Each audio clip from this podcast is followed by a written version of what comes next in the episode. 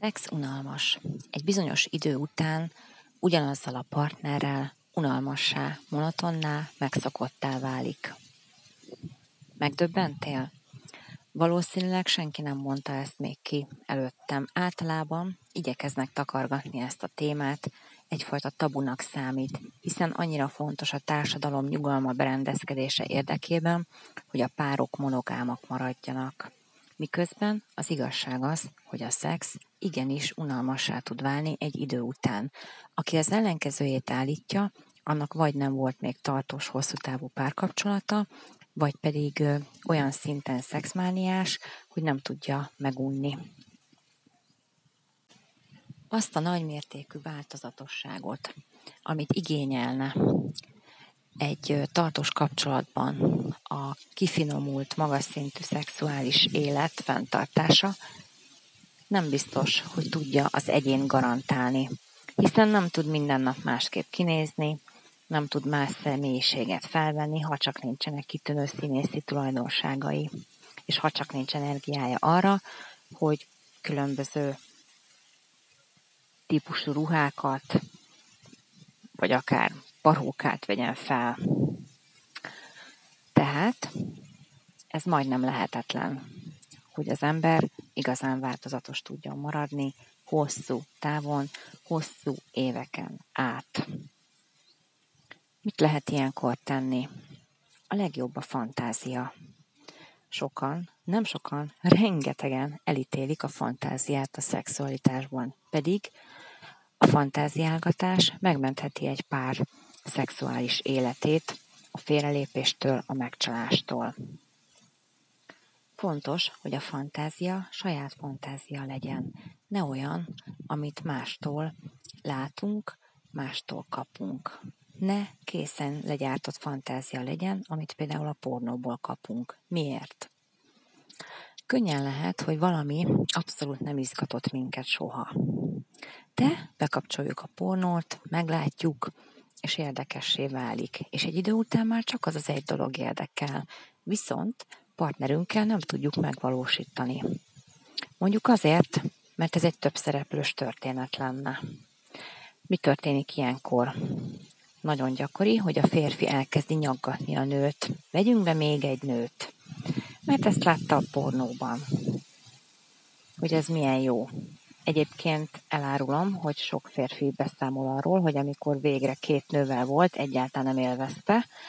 Fárasztó volt, kimerítő volt, túl sokat követelt tőle ez az egész, és ha tudta volna, hogy ez ilyen, akkor inkább meg se próbálja.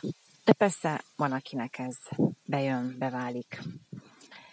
És van, akinek csak álom marad, és állandóan sóvárog utána.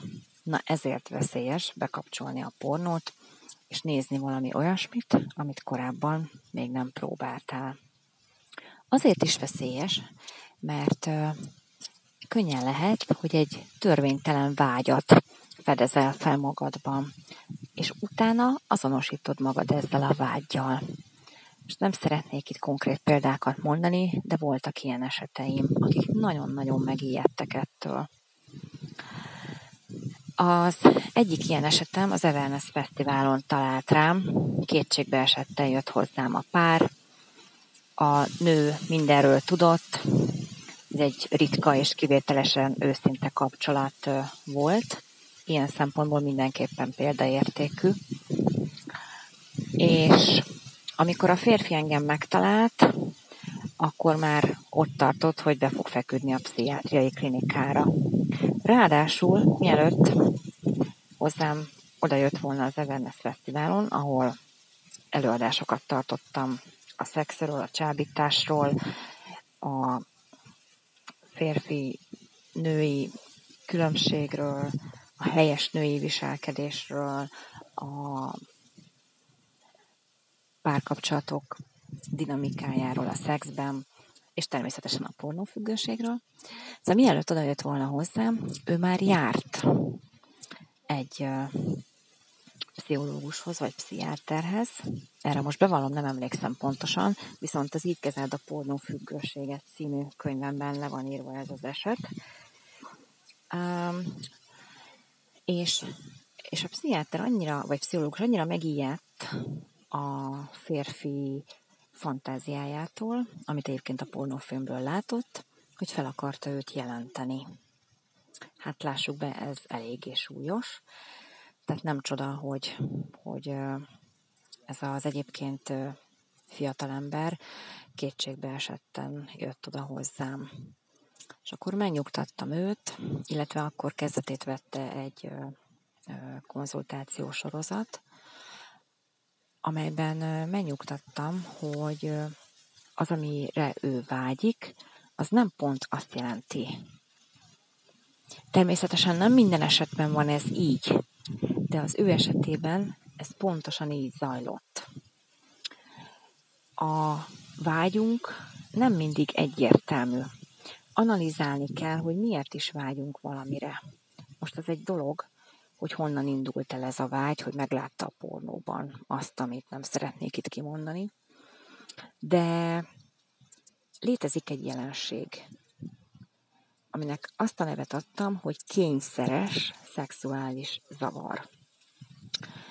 A lényege, hogy valamilyen szexuális vágyat dédelget az illető, kényszeresen, nem akar rá gondolni, az egész illegális, törvénysértő, vagy mocskos, undorító, vagy sem egyik, sem másik, viszont a párkapcsolat alapjait teszi kérdésessé, vagy megnehezíti, hogy valaha is legyen valódi párkapcsolata. Tehát az illető elkezd édelgetni egy ilyen vágyat, állandóan erre gondol, vagy legalábbis elég gyakran, és nem tud ettől szabadulni. Ez a kényszeres szexuális zavar. Ha többet szeretnél erről olvasni, akkor az Így kezeld a pornófüggőséget című könyvem 61. oldalát csap fel.